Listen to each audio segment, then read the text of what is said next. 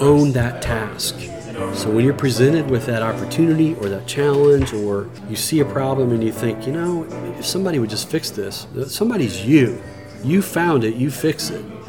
You saw it broken, you go fix it. And find people to encourage you to help you navigate those waters, but don't shirk from that responsibility. You know, if not you, who? That's Ron Brumbarger, former president and CEO of one of Indiana's first and most successful high tech companies, Bitwise Solutions. Ron's entering a second phase of his professional career as president of a new startup to address a serious need he's seen in Indiana's employment base. It's called Apprentice University. We'll talk more with Ron Brumbarger on The Hopeful Hoosier, Episode 4. I'm Andy Dix.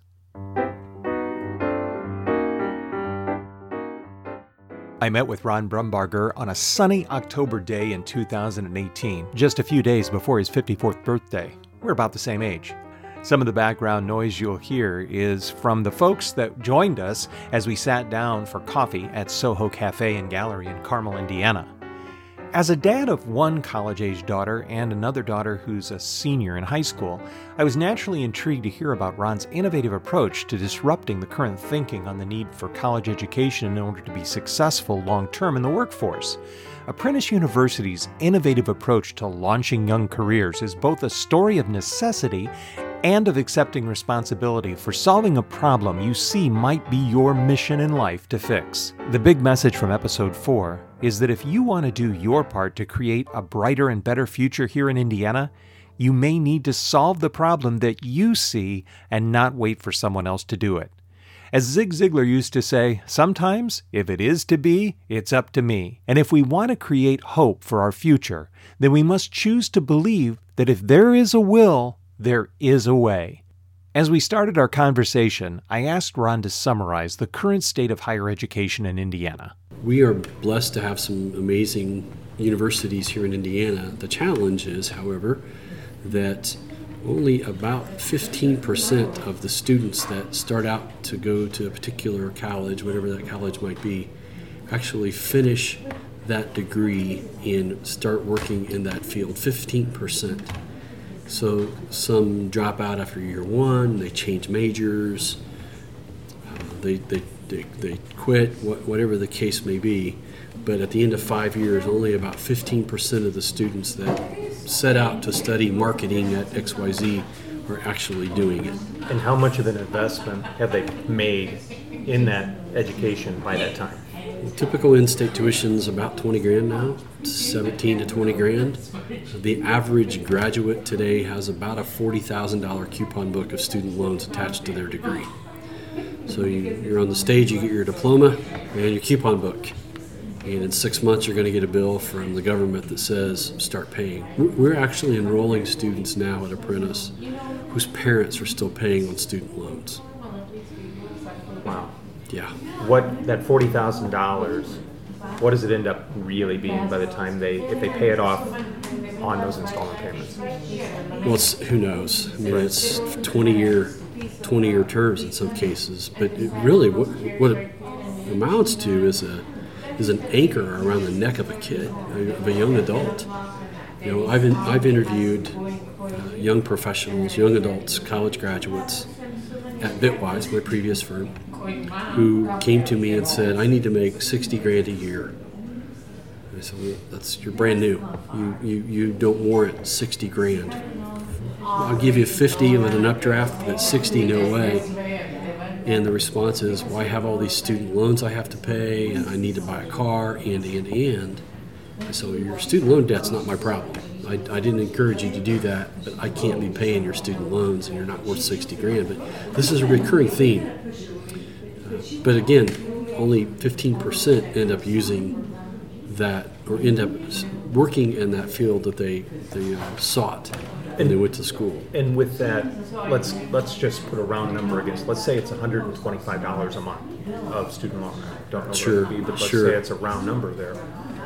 That's also tying up that money that can't be spent elsewhere in sure, the community where sure. they live. Absolutely to buy groceries, to buy other things that help circulate Absolutely. that money. Absolutely. Absolutely. It's it's a parking brake on the launch of a young adult's career. It's a parking brake. They're running around with a parking brake turned on. and they've got two or three hundred dollars a month they have to pay for student loans. And you're right, they can't have a slightly nicer apartment. It just it's a parking brake. That's a that's a good way to think about it. What do we do then? Uh, I mean, you're a dad. You've got college-age kids yourself. The world is changing at a rapid pace. What whatever the top five careers are being talked about today may not even exist in 10 years. Pretty pretty much the case. Yeah, it's highly likely the the careers that that a 20 year old today is going to enter when they're 25. That job title does not yet exist. So what do we do? That is a big big problem. The biggest challenge is that we're teaching young adults that learning means come to class, copy notes, memorize your notes in chapter 6 and take a test on Friday, and we call that learning. What we don't teach them is how to go find the answer, right? How to have that, that forensic mindset that I need to stitch together A, B, and C and draw a conclusion, that critical thinking that everybody talks about that's missing in young adults. Because, again, today we equate learning with memorize content, take a test, and get a grade. Now, this isn't every kid in every school, by the way. There are, there are some great matches out there. My son, my oldest son Tanner, was one of those uh, case studies where it was a great fit for him. But the challenge is that we don't teach this this idea of critical thinking. And, and you know, in my book, I write about this idea of a learning disposition, right? That you have to be leaning into learning all the time. You and I get this, right? we're constantly looking for new things to learn and we have an insatiable appetite to learn. And without that learning disposition, what are you going to do? Those job titles that you don't know about yet aren't going to just happen to you. They're going to happen to others that have sought out to understand how those jobs work. Great example holograms. We've heard about it. We saw it on Star Trek, dating ourselves a bit here, right? We know what holograms are but holograms are in use today. Not widespread, but in five years from now, why wouldn't we use holograms to communicate? Why not? Well, young adults need to know how to use that kind of technology, or not necessarily how to use it today, but in three, five, seven years, how to understand where to go to learn to figure out how to use it. Because no one's going to bring them the lecture notes for the week and say, memorize this, and you'll know how to use a hologram. It's not going to happen. Therein lies the problem of higher ed today. We're teaching for careers that are in the rearview mirror. We're not looking forward and saying, these are the careers of the future, because how do you do that in a lecture environment? And, and what cost is the immediate access to information via Siri or Alexa or Google where research is a plentiful but hard to verify, but it doesn't require critical thinking. Right. Sure. What's what's that what's that young person coming out when when they think they don't need to know because they can always just Google it? Danger, right? Your Google may not be at your fingertips, and and the answer may not be findable online. You might have to stitch cause, effect, and experience together and say, hey, you know, I think this is what's going to occur in the future but if you're reliant solely upon your phone being available to answer a question, you're, you're doomed. But looking up the answer isn't a problem to be solved. Understanding the problem first is the problem to be solved. Finding the answer is then easy was it Einstein said if I had an hour, if I had to solve a problem to save the world, I'd spend the first 55 minutes defining the problem and five minutes looking for the answer, right? That's the key is how do you define the problem before you start finding the answer? And if, if your job is just to find the answer, then we don't need you. So we can replace you with those tools that you mentioned a minute ago, Siri and Alexa, etc. So once again, define the problem for us with higher education from the student perspective. The biggest problem is that we are still equating memorization to learning, period. We equate memorization to learning and the absence of critical thinking skills.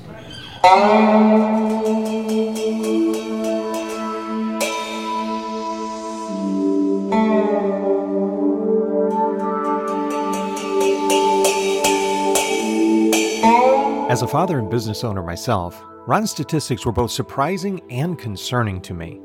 Only 15% of college students are finishing their degrees and launching their careers into their field of study, and they're saddled with $40,000 or more of student loan debt. And more importantly, they've not developed the critical problem solving skills that they need to survive in the rapidly changing marketplace? What are we doing? As the former president and CEO of Bitwise Solutions, one of Indiana's first high tech firms, Ron struggled to hire qualified talent to meet his business's needs. I asked Ron to share his overall impression of the hireability of most of the new college students he interviewed. His answer was very candid and very alarming. Nearly unhireable. Not every not every new grad, just for the record, but nearly unhireable. So much so we simply stopped hiring new grads. We stopped even interviewing new grads. We became so frustrated. My team became so frustrated with it, they wouldn't even have the conversation. I'd have to nearly beg them to just interview somebody fresh out of school. Um, and, and, that problem's not getting any better. Uh, so the cost to the business is where are you going to find talent? You know, how are you going to fill that, that talent pipeline? There's a lot of new job titles out there today. The uh, director of talent acquisition or something, something, talent, act, whatever. I'm not sure what all the titles are. And I, I challenge those people in that job title that might be listening to this to fresh think your approach. Because the accepting the college graduate as we know them today without pushing them, accepting them is condoning that work product from the universities. And that's not acceptable as an employer. The cost is horrendous to find people, and, and you can't just say it's okay. People couldn't see your expression when you said that folks were virtually unhireable right out of school, but you were dead serious. Very serious. What specifically made you come to that conclusion? That's a that's a that was an inarguable fact that you threw out there. What what really, when you looked at the talent, made you come to that conclusion? First is the, the void or near void of skills, uh, status of skill acquisition. You know, the, the business world trades on skills, right? The setup that you have here demonstrates you're skilled at this art of grabbing content for a podcast. Uh, I would have to go to school for a little bit to know how to do this. If this is the job you're seeking, as a new grad and you have no idea what all this is, you can't hire them, right? So the world trades on skills, uh, yet we, in today in higher ed, we trade on grades and credits, not on skills. And when was the last time, as an employer or a manager, did you care about somebody's grade in their marketing class? No one cares. No one cares how many credits you had. They want to know can you do the job? In fact, if you think about it for just a second, employers have only three questions that really matter when they're looking for a new hire. There's only three questions Can you do the job I need to have done? And can you demonstrate that? Right? Can you do the job? Do I like you? Kind of important to get along with the people with whom you work, right? And the third is, can I afford you? That's all that matters. That is all that matters. Everything else is completely superfluous. And in that first question, can you do the job I need to have done? I then said parenthetically, and can you show me evidence of it? Right? That's the tracking and capture of skills. And memorizing material, learning content in a book is not skills. If we envision a hardy high tech heartland for Indiana's future, then what will we do to address the skills gaps of our emerging workforce? Ron offers his solution when we return. You're listening to The Hopeful Hoosier, Episode 4. The Hopeful Hoosier podcast is made possible in part by AD Growth Advisors, an executive coaching firm based in Indianapolis, helping new and emerging leaders and entrepreneurs accelerate their professional development and growth. Learn more at adgrowthadvisors.com. This is Andy Dix. Now, I'm not being your host at the moment. This is this is actually a commercial for AD Growth Advisors. When I'm not producing the Hopeful Hoosier podcast, I, am actually president and board certified executive coach at AD Growth Advisors Incorporated here in Indianapolis. A lot of people don't understand what an executive coach can do to help them. They they think that we fix broken people who are one step away from getting fired by HR. And and really that's not the kind of person that I typically work with. I like to help a new leader or even an existing leader who's actually becoming a leader of other leaders to accelerate their professional development and growth so that they can apply what they may already know but in new ways, or we can sometimes apply a proven framework to help them grow even faster. I spend a lot of time helping executives understand the science of motivation, what I call motivational intelligence. Once you understand why you do what you do and why other people do what they do, then it becomes really easy to form a relationship that is based on trust and is mutually beneficial. Mutually beneficial trust relationships are really important to help convert their employees from mercenaries who are doing a job just because they're getting paid to do it to missionaries. Those are people who really want to do what you're asking them to do because it matters to them. If you'd like to learn more about our individual approach to leadership development, I call it inspiring leadership. Visit us on the web at adgrowthadvisors.com or call me, Andy Dix, at 317 538 3231. Once again, 317 538 3231. Thanks for listening, and I'll put my host hat on again, and let's get back to our program in just a moment.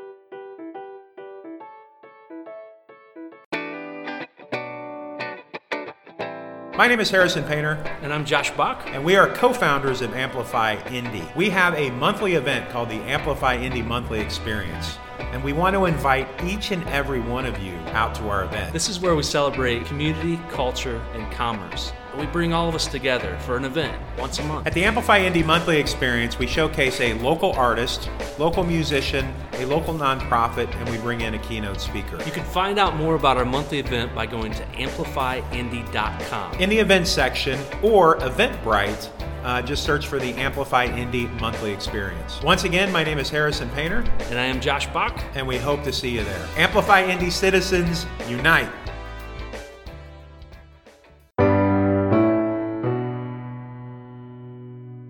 Welcome back to The Hopeful Hoosier, Episode 4, a conversation with Ron Brumbarger, president of Apprentice University.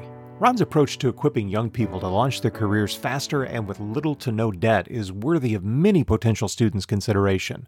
I asked Ron to share what's the apprentice experience really like. We dusted off good old fashioned apprenticeships and said, we can do this, we can create an apprentice model the way that we used to learn. Uh, we can add to it and bolt to it academics that are discussion based academics. So you have to prepare prior to class to come contribute, discuss, debate, uh, Socratic kind of discussions in some cases uh, about the subject at hand. And we think that creates a well trained mind with experience that wins in a head to head contest with a student who has that marketing degree. Would you rather hire somebody who has 4,500 hours of apprentice based training in marketing or someone with a marketing degree? I'll tell you about the ingredients at Apprentice University for a student. The, the first ingredient is a motivated student. We are unambiguous. If you don't bring a big backpack full of motivation, move on. We can't manufacture that for you. We can't make it for you. We can't give it to you. We can sure encourage it, and we'll sure get behind you and push, or in front of you and block, or beside you and cheer. But if you don't have a backpack full of motivation, you best not stop here. So, what does that really look like? What are they motivated to achieve or do? I want to launch my career. I want to go get it. I might change my mind in a year about what I'm working on, but I want to get my career started. And I know that I need I need training to do that. I need to be taught. I need to be mentored. I need to be coached. But I want to start my career. That's that's the path. I'm tired of sitting in classes and, and memorizing again. I want to get started. I want to work. I want to learn on the job. I want to be taught by professionals that have been doing that for a long time. Second ingredient is imagine this apprenticeships. So for us, a typical student is going to have a little more than 4,000 hours of apprenticeship based training when they graduate from Apprentice University. A typical student for us is going to have six apprenticeships lasting about five months apiece, plus or minus. Uh, hence the 4,000 hours of apprentice based training. And they're going to be with some of the top notch companies that you know of here in the region of Indianapolis and growing every day. We're adding new companies all the time. So, motivation, apprenticeships. I mentioned academics. We have classes that run every Friday from 8 o'clock till 5 o'clock. But our students are in their apprenticeship Monday through Thursday, and then they're in our classes on Friday. So, they're very busy. What's the importance of being at six different apprenticeships over the course of their term with you? Six is a number we have found to be probably the right prescription So let's use a metaphor of golf. The first apprenticeship a student starts out on, they're up two strokes. They're they're not really adding value that that first month of that first apprenticeship. It's really hard. Any anybody new on a job your first month, it's really hard to add any kind of value, right? So that month one they're up to.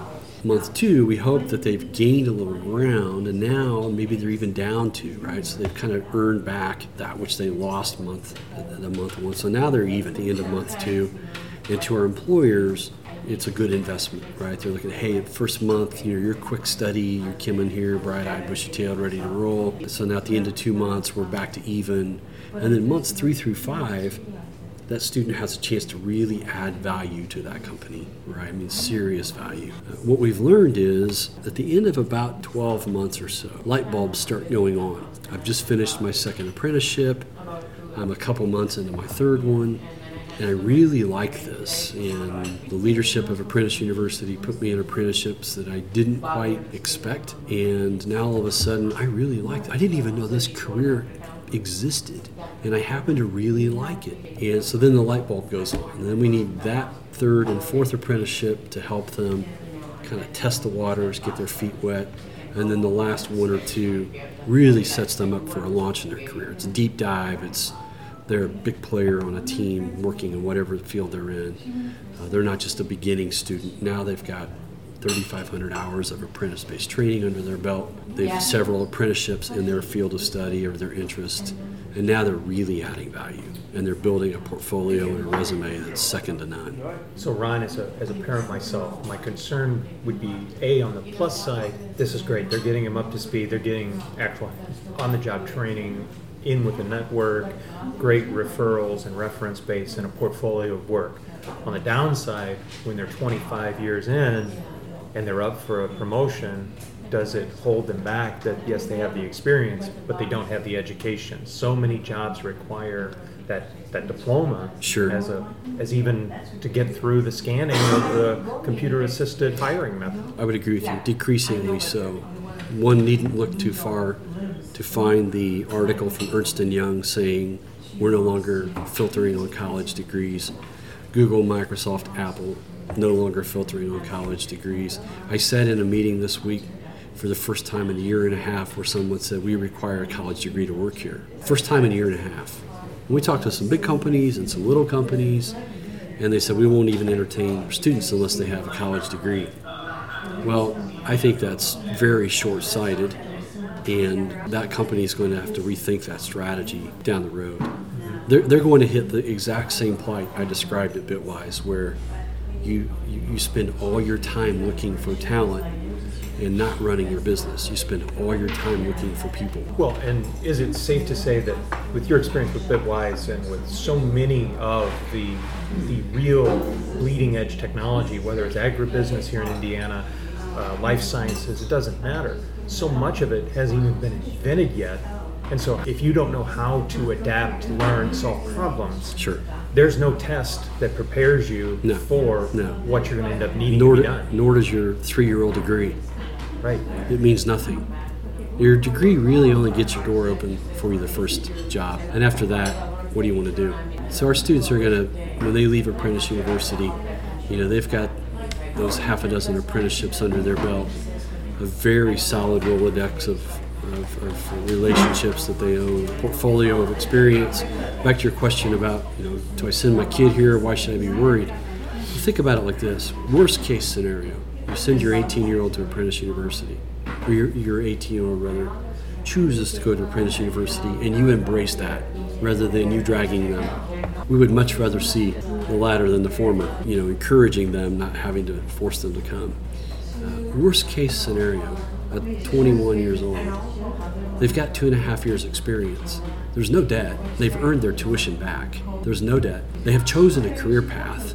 Hopefully, after six apprenticeships, they found something they want to do. And if that career path leads them to a place where major employers in that particular field do still require a bachelor's degree for whatever reason, then go get it. But you're not wasting your time spinning around in circles the first two or three years of college dropping 20 grand a year and not knowing where to go next. And you're more mature, and you can get through the program Imagine better, that. and you've learned how to learn. Imagine that. What's the cost comparison between Apprentice University and a regular state school? Not sure what state tuition is, but let's say it's $18,000 a year. So, or make it easy, 20.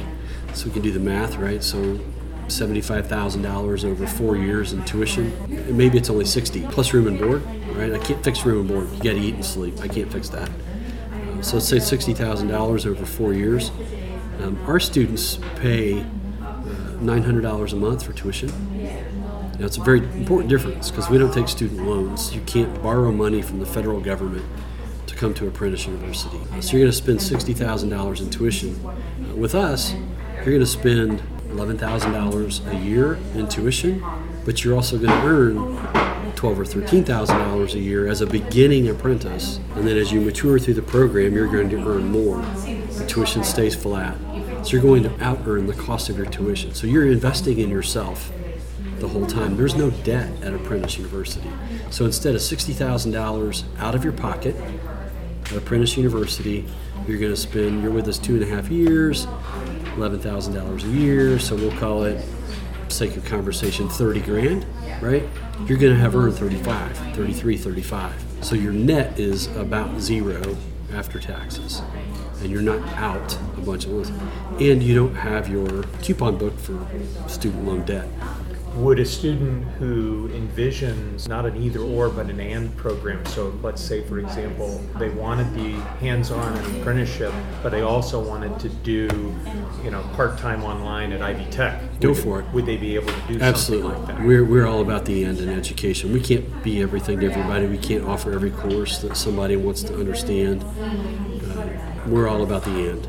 Either and while you're working with us, and before you come to us, and after you're finished with us, however it works out, why wouldn't we want the best for that young person? If we're a piece of their equation for launching their career, if we're a big piece or a little piece of that equation for them, why wouldn't we want what's best for them? However, they get that learning.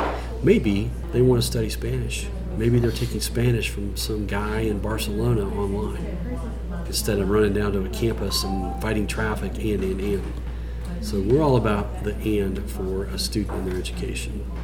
You know, we're constantly looking at where is a student's progression, what's their skill level, what's their next apprenticeship look like, how do we challenge them in their next apprenticeship? How do we make them stagger when they show up because it seems daunting on day one, and then on at the end of that five month window they look back at it and say, "Got that."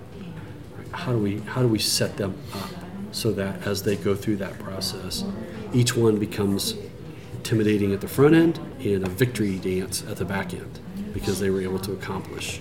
So, as a dad of a 17 year old daughter, what would be the top three selling points for me to sell her on at least considering Apprentice University as a possibility? First and foremost, as trite as this might sound, is our community because we don't use grades. We think grades are a, a, legacy of a broken education system that means nothing. When was the last time you got a grade? We don't do that. We don't memorize things and we don't do grades. That's our model, right? We don't, we don't, our model doesn't call for that. So the first and foremost is is a community that's going to embrace that student and encourage them, help them learn, encourage them, hold them accountable, and vice versa.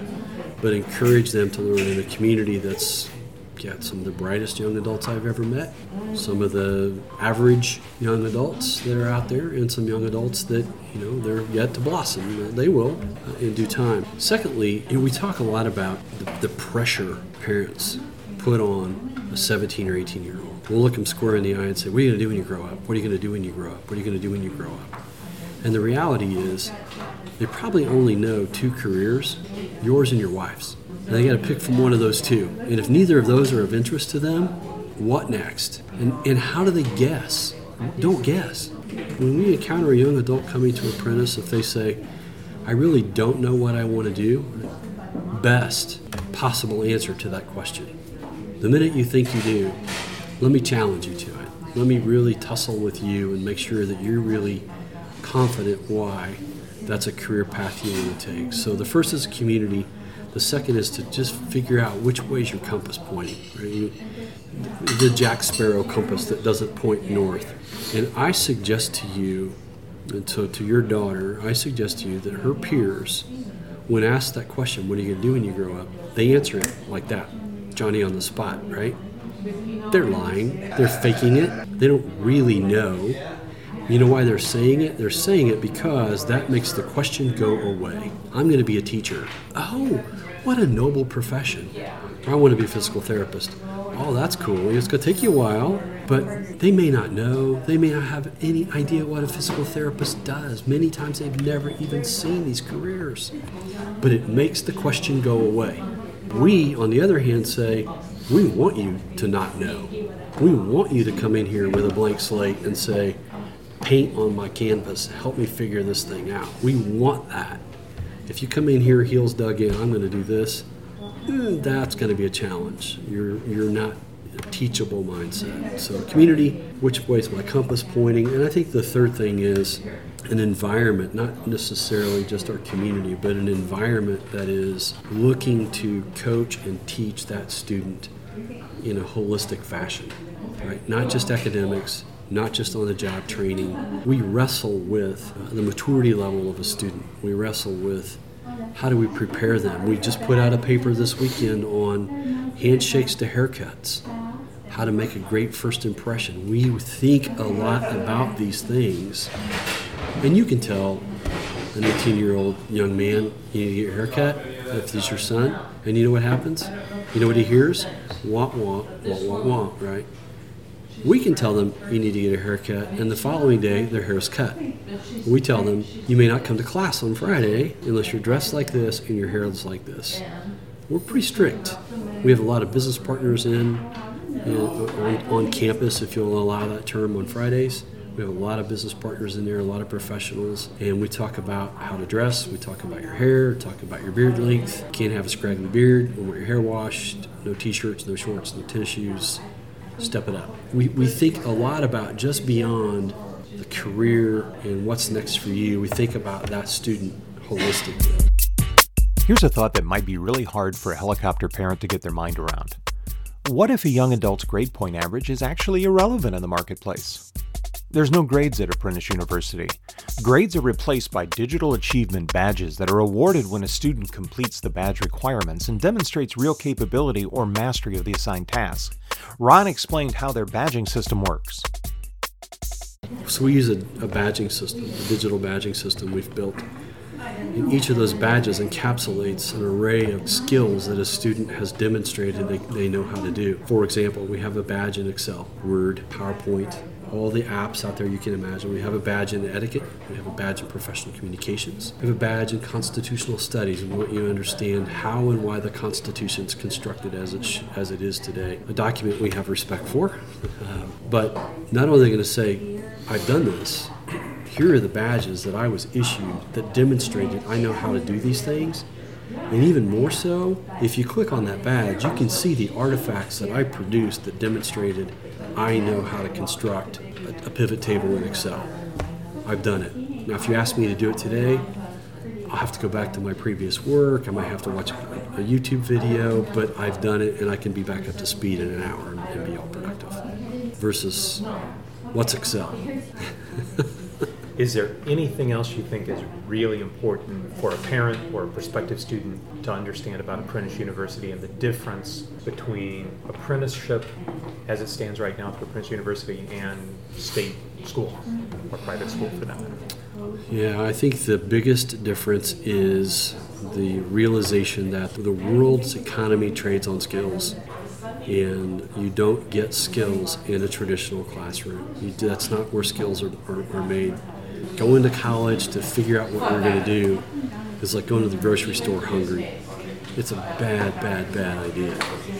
Apprentice University does offer some really unique experiences for the cohort. So the first thing is our students all work at a pig farm for three weeks in their course of their career with us.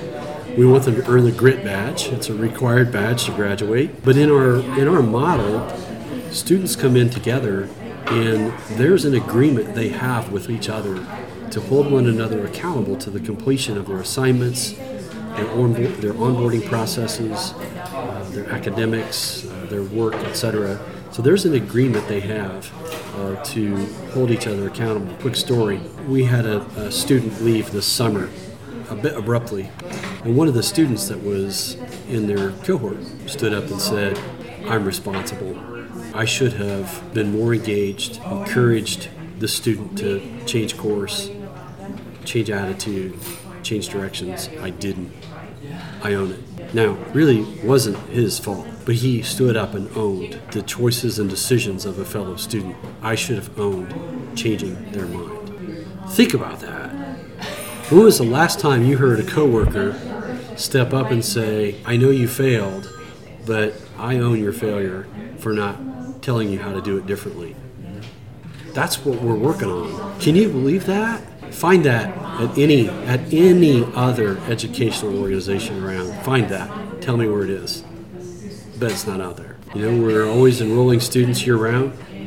Uh, we really don't run on an agrarian calendar. Our classes do because you have to start to start sometime. But we enroll students, hire students year round. Our students are both enrolled and employed by us if they're full apprentices. Uh, so as I mentioned, they're earning along the way. If somebody wants information on Apprentice University, where do they go? apprenticeu.com or apprentice.university, either one leads you to our website. They can send us an email. We have monthly info sessions, as we call it, to come and learn more. It's a 90 minute, here's how we work, here's what's in it for you, this is what to expect kind of a dialogue. And the physical location of Apprentice University is where? We're in Brownsburg, only eight minutes from 465. The minute you turn off of 74, 465, to our door is eight minutes. It's not a very long drive. When we return to our conversation with Ron Brumbarger, we'll find out what gives Ron the most hope for our brighter and better future in Indiana, and he's going to share his advice and challenge about accepting responsibility for fixing the problem that you see is yours to fix. We'll be right back with more after this. The Hopeful Hoosier podcast is made possible in part by AD Growth Advisors, an executive coaching firm based in Indianapolis, helping new and emerging leaders and entrepreneurs accelerate their professional development and growth. Learn more at adgrowthadvisors.com.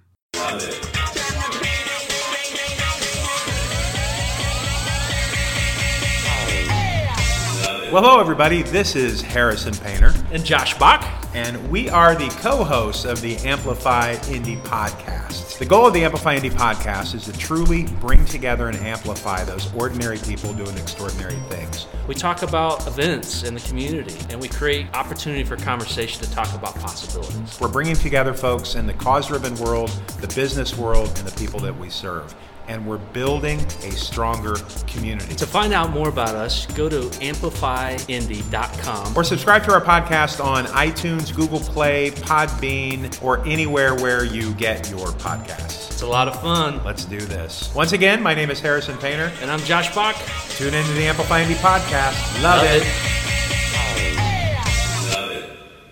Are you a leader who's frustrated with trying to bring out the best in your people every day? Would you like to know the secret to motivating people so that they actually want to do what you're asking them to do? Hi, I'm Andy Dix, and I am president and a board certified executive coach at AD Growth Advisors, an Indianapolis executive coaching firm. I help new and emerging leaders accelerate their professional development and growth so that they can bring out the best consistent performance from everyone they lead. If you'd like to talk about what matters most to you, give me a call at 317 538 3231. Once again, 317 538 3231. Or visit us on the web at adgrowthadvisors.com. Let's have a conversation about motivation. It's why we do what we do.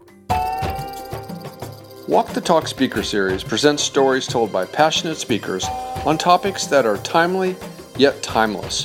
For more information, visit walkthetalkseries.com. Our mission is to create an epic shift in how people think. Before we get back to our conversation with Ron Brumbarger, president of Apprentice University, I'll ask you to think about what do you believe about hope? Do you think hope is just a wish, or does it mean something much more? I think it means anticipation that something is going to happen. And I explore the true meaning of hope and why I think the work of the people that I interview on the Hopeful Hoosier podcast is important in episode 1. If you haven't listened to the short episode 1, pause here, give it a listen, and then come back. It's okay, we'll wait. Now let's return to the Soho Cafe and Gallery in Carmel, Indiana, with more from Ron Brumbarger. So, Ron, you had a successful business. Uh, you wrote a successful book. The title of the book is You're always being interviewed. available on Amazon. Amazon. Yeah. Okay. Or if you find me, I'll sell you one. You were one of the original tech leaders here in the state of Indiana with Bitwise Solutions. What in the world got you thinking that you needed to start Apprentice University? The driver behind it was finding talent for Bitwise. It was a, this non-ending dearth of talent that I just couldn't find people, and decided that if I'm going to keep expecting what I call the the corporate farms, the universities to produce a crop every May that I could actually use, that we were going to continue to struggle to try to find people, and it's always a fight and decided, you know what, if I've got this problem, other people have this problem. So I decided to plant a garden and grow my own. Now I've since sold Bitwise, but there are a lot of my friends out there that need talent also. So in the process of deciding to grow a garden, I decided to grow a cooperative garden. And, and the idea of this cooperative garden is that these, today about two dozen, going, going to three dozen here very soon, companies have the same kind of need. Right? These companies understand, hey, if I pull a little bit on this rope, I have access to this talent that without it, I may not be able to, to, uh, to obtain. But what really matters most to you about this? Personally, is being able to look a student in the eye and say, you know, we really want what's best for you as a student and, and seeing them blossom in their career. That's a big deal. It's a lot of fun to work with students, to watch the sponges picking up uh, what's going on, but to make a comment and then hear two, three, four weeks later that same phrase, and you think, I'm the only person I've ever heard say that. So they're listening to what you say. They're constantly interviewing you. So you're always on. It makes you sharper, makes you learn fast, and you go to bed smarter every day. So if I get to help a kid launch their career, and at the same time I get to learn with them along the way, bring it on. At some point, this idea for Apprentice University had to hit home. Take us to that moment as best you can remember and kind of describe what was going on and, and how did this idea come and, and what were your kind of initial reactions to it? Did it happen right away or was it kind of a build or what happened? Yeah, so you may remember for many years we ran a program at Bitwise called Bitwise Fellows. They're high school students that work for us. We did that for about 11 years. We had 80 some students go through that program. Some have incredible job titles today all over the planet. Uh, both of my sons went through it, and that uh, was very fruitful for our students. We were able to hire some of these young adults uh, right out of high school for a while, and then they go off to college. And I thought, you know, we had a hole in our bucket.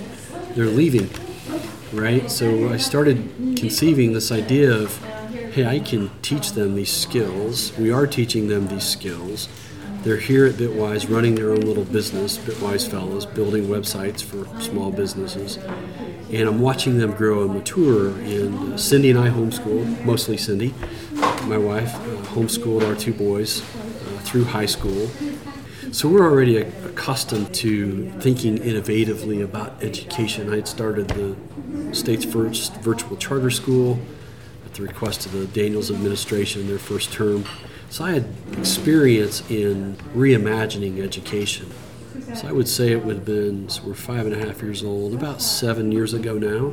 And I remember, I remember now that you asked this question, sitting in my office on an early Saturday morning, and I got my music cranked up. I'm the only one there, right? I got the music just jamming, and I got a whiteboard and my and my laptop's going, and I'm crafting the original vision document for Apprentice University. What is a student experience along the way? And we've changed that a lot over five years. We've pivoted this, turned this off, turned this on. Uh, discontinued this, added that kind of thing. But the original vision was experiential learning. The way that, again, the way that we've always done it, the way that Jesus learned to be a carpenter. Think about it.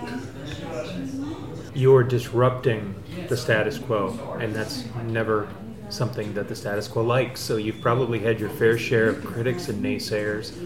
What have they said, and what have you done to to keep moving forward? Sure, well, we get that a lot.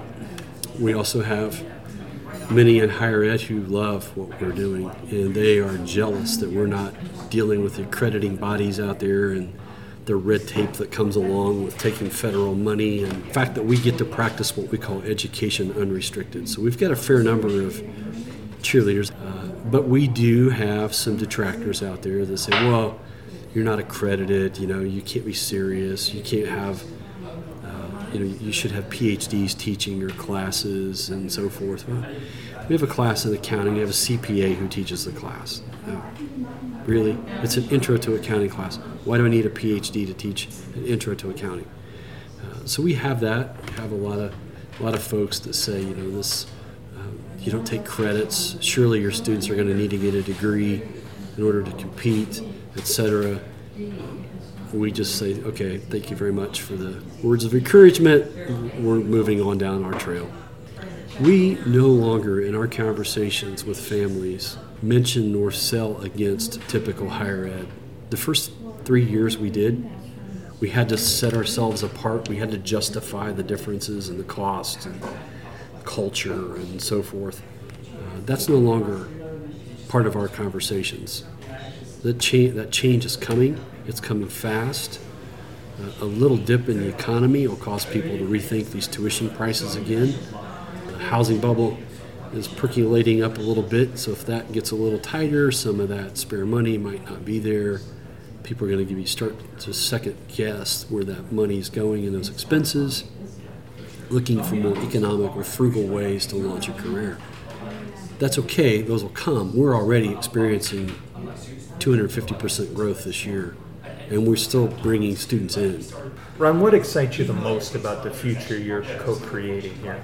You know, I, I think the fact that we can continue to innovate and push push the innovative envelope where we are today and continue to better and better and better our program without having to go get permission from somebody to do it.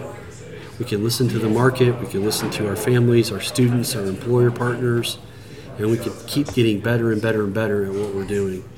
Uh, additionally, I think the you know the, the caliber of students that we have on board is frankly jaw dropping. To, to see the type of students that we have that that we're attracting now that are destined to be leaders in their respective businesses and industries, it's pretty remarkable. When you see these people out working, earning for their families at their early 20s now, Sure, sure. They're not they're not in their late twenties with these big debts. What gives you the most hope when you really look at it as as what they're going to contribute to the future and what Apprenticeship University's contribution was to their future? My hope is that they have a framework to make well considered decisions, very well considered decisions uh, you know, at, at, Apprentice, we are not Apprentice Christian University, but we don't hold our faith back. We're not we're not shy about sharing it. In fact, our our student applications say these are things you will encounter in student life. Our sort of eight tenets of our faith. If these give you heartburn, stop now. Uh, but that our students would make thoughtful, God honoring decisions because we've equipped them with the tools to do that when you're faced with challenges, and there's been plenty, I'm sure, in setting up this, three or four, where do you find your hope? Meaning, we're going to figure out a solution to keep keep going. Where there's a will, there's a way. Where do you find your hope to keep going? Where do I find my hope? Two years ago, we were challenged by one of our dear friends, the, the, the guys at Shepherd Community Center, good friends of ours, one of our partners they asked us point blank, would you please prepare a list of things we can pray for you about? Sure. Not, had that request to put it in writing, so we did. And Andy, I will tell you, God stepped up and in order tells you God knows how to count. God has a bit of OCD. He keeps it in order, right? Uh, in order, God answered every one of our five items on our prayer list. Now, I'm not saying write it, put it down, write it, God will give it to you, but clearly God's at work here. If you look at the community, if you look at the if you look at the students we've attracted, if you look at frankly the doors that have been opened that we would not have been able to do on our own, um, the the zig when we should have zagged and we didn't know any better. Just what God told us to do. The connections, the network, the people that are praying for us, the the character of our partners. Uh, for me, it's God's in control. My job's not screwed up. Don't put don't put it in the ditch, Ron. Right? Don't don't turn the wheel at the wrong time. Uh, so I think that's the that's the biggest thing for me is just to see God's work at hand at Apprentice, and this something special is really going on there. It is very special, and you have to see it to understand it. So if someone stayed with us through this conversation, what do you think is the most important point that you'd like them to take away from what we've been talking about? You know, thinking about your mission of what you're doing, you see problems every day. You see challenges. You see there's got to be a better way to do this. There's got to be a better way to do that. Don't just run by it and not try it, right? How do you solve it? How do you grab that bull by the horns and fix it? Uh, starting a university was not in my plan just a handful of years ago. I never fathomed this would be the case.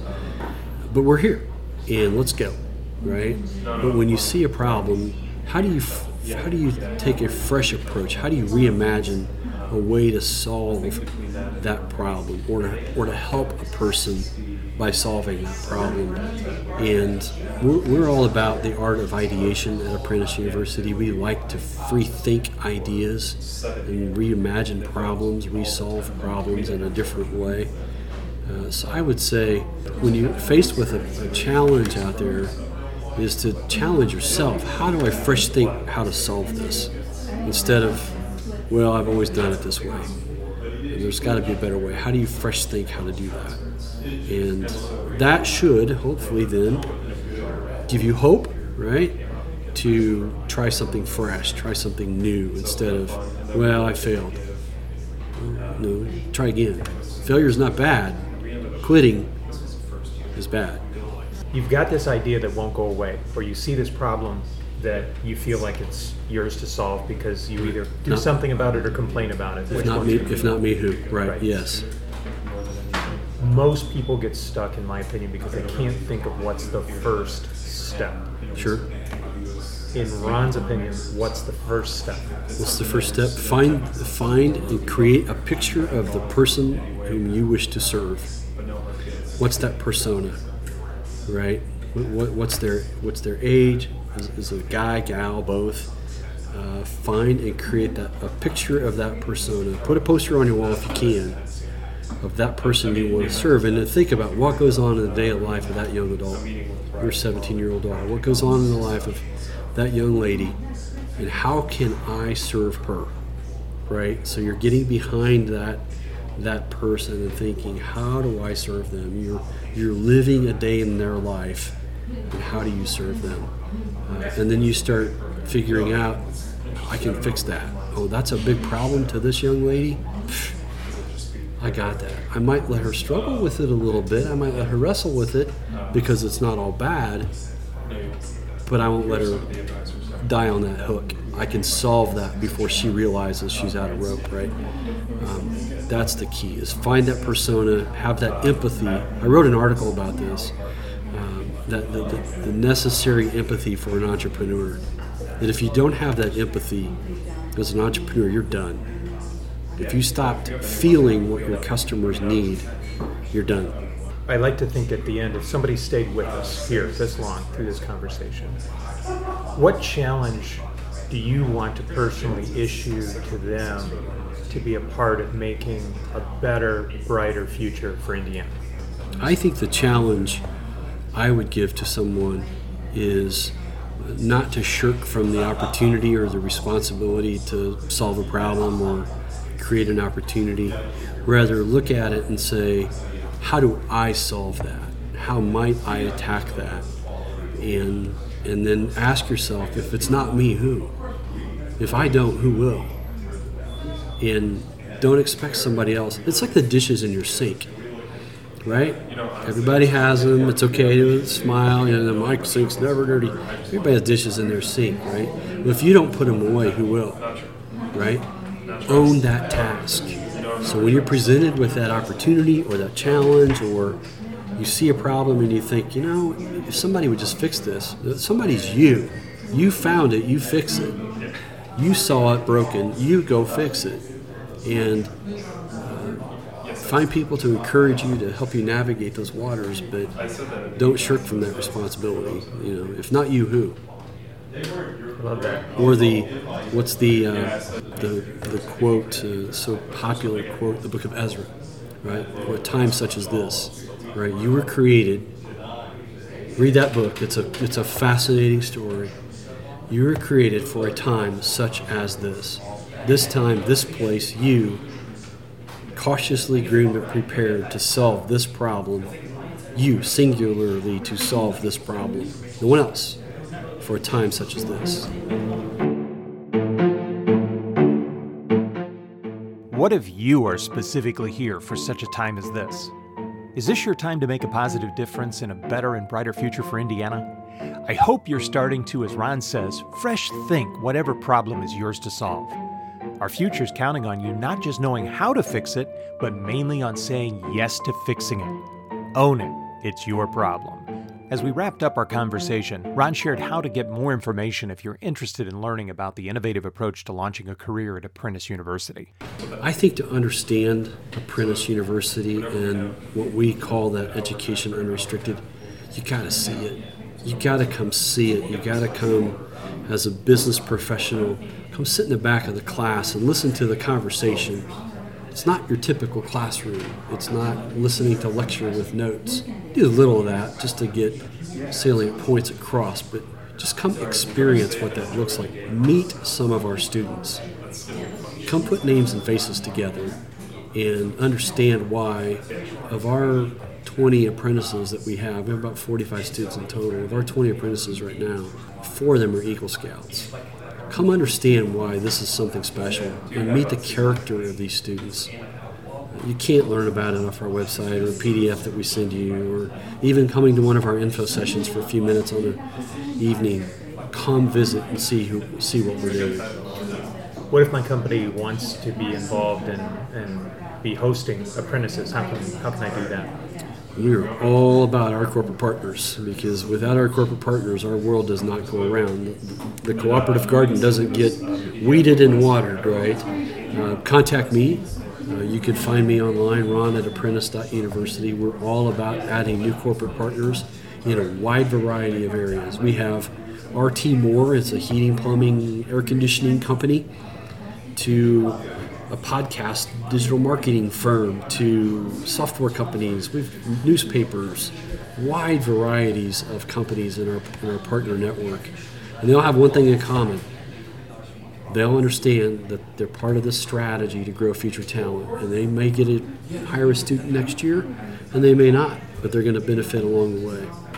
Ron, thank you so much for your time. My pleasure. And insights. Thanks for having awesome. me. You are a hopeful Hoosier. Well, thanks, buddy. Thanks to our guest Ron Brumbarger, and special thanks to Soho Cafe and Gallery in Carmel for allowing us to record this episode there. They served up some tasty coffee and display some terrific local art. If you like hearing from local people creating a better and brighter future for us here in Indiana, please subscribe to The Hopeful Hoosier wherever you download your podcasts. We always appreciate your positive comments and reviews. It helps us raise our ranking and awareness for our project. Until next episode, I'm your Hopeful Hoosier host, Andy Dix. Thanks for listening to episode 4. The Hopeful Hoosier podcast is a production of AD Growth Advisors Incorporated. Copyright 2018, all rights reserved.